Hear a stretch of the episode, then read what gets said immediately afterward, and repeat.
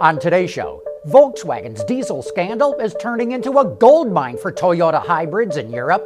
We get a peek at Infiniti's concept car that will debut at the Detroit Auto Show.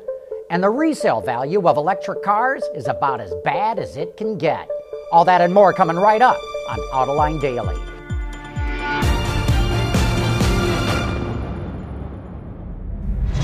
Hello and welcome to 2017. Happy New Year to everybody. This is Autoline Daily, the show for those of us who consider the automotive industry to be the most important industry in the world. Thanks to Volkswagen's diesel scandal, Toyota's bet on hybrids is really paying off in Europe. Bloomberg reports that Toyota's hybrid sales in the region were close to 40% of all its sales in 2016. They're becoming so popular that Toyota expects that hybrids will account for more than half of its sales in Europe by the end of the decade. Fleet operators are especially turning away from diesels in favor of hybrids because the residual value of diesel cars is dropping fast. The Detroit Auto Show is right around the corner, and that's where the Infiniti QX50 concept crossover will debut. While Infiniti calls it a concept, we say sure looks pretty close to production and it carries over many of the design cues from the QX30 and QX60. This midsize CUV will be the first vehicle we see with the automaker's autonomous driving system called ProPilot. You may remember this technology made its debut in Japan in the Nissan Serena minivan earlier this year.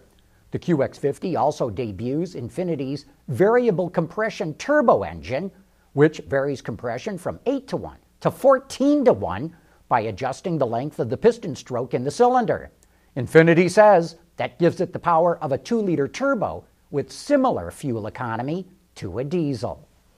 If the price of a new electric car is enough to make you gag, check out the used ones. Nissan Leafs, with just 30,000 to 40,000 miles on them, are going for as little as $9,000. The Fiat 500e is even cheaper. Used ones are going down the auction lanes for just over $4,000.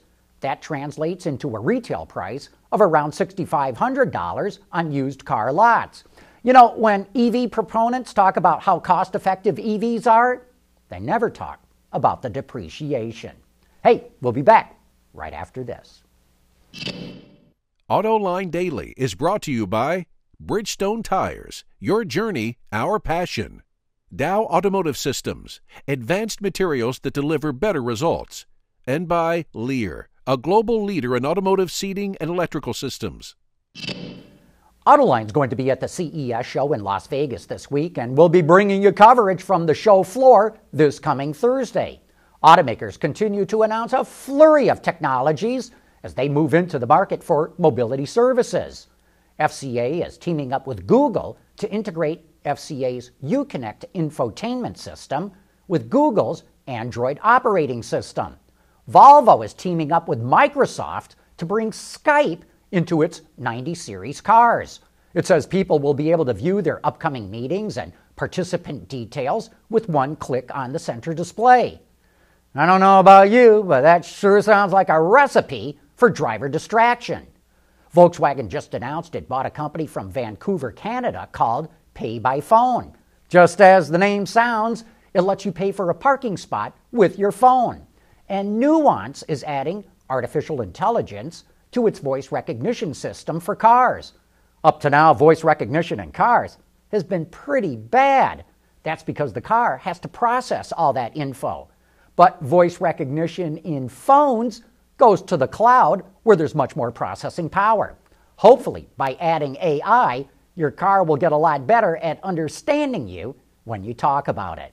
We're going to have a lot more technology news on Thursday as we bring you the latest from the floor at CES.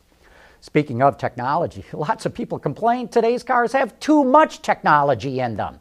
But Toyota says its parking technology can really pay off.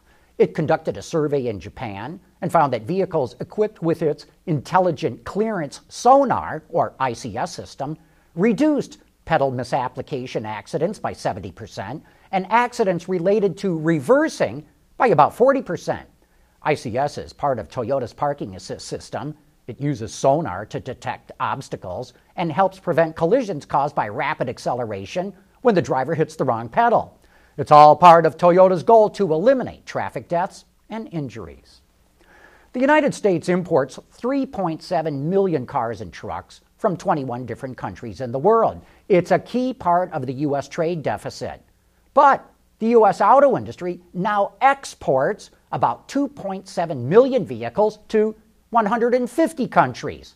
Some of those markets are pretty small, like the 54 cars that were shipped to Iceland, but the biggest markets are Canada, China, Mexico, Germany, the United Arab Emirates, and Saudi Arabia, and in that order.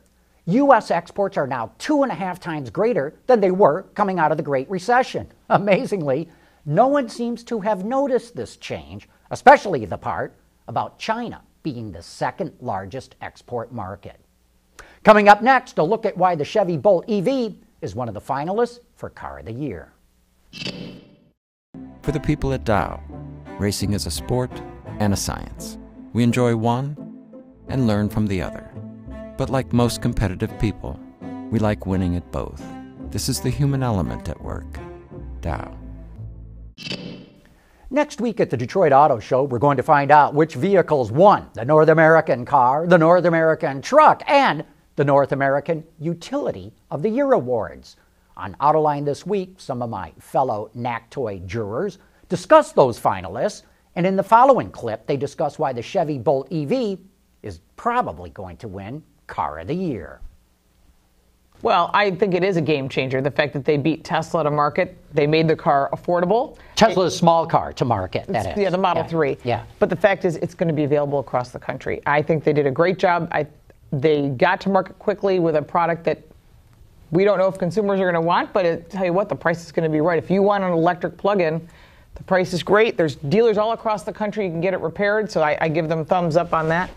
I, it's a neat car. It's really neat. When it comes to market and you get one in your dealer, you should go take one for a drive. Matt, your thoughts on the Bolt EV? Um, it, like uh, Lauren said, it really is a, a, game changer thanks to the range and the affordability factor.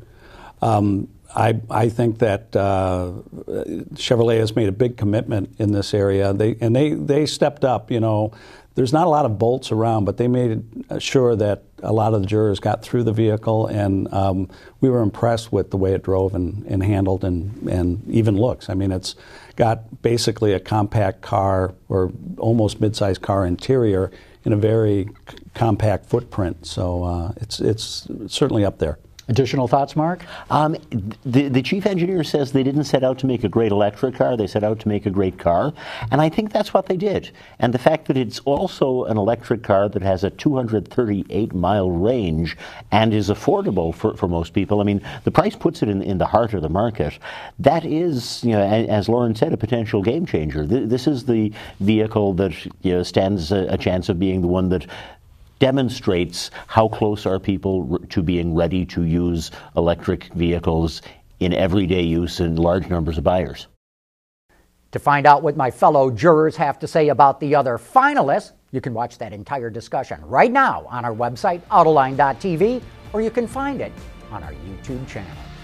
But that's it for today's report. Thanks for watching, and please join us again tomorrow.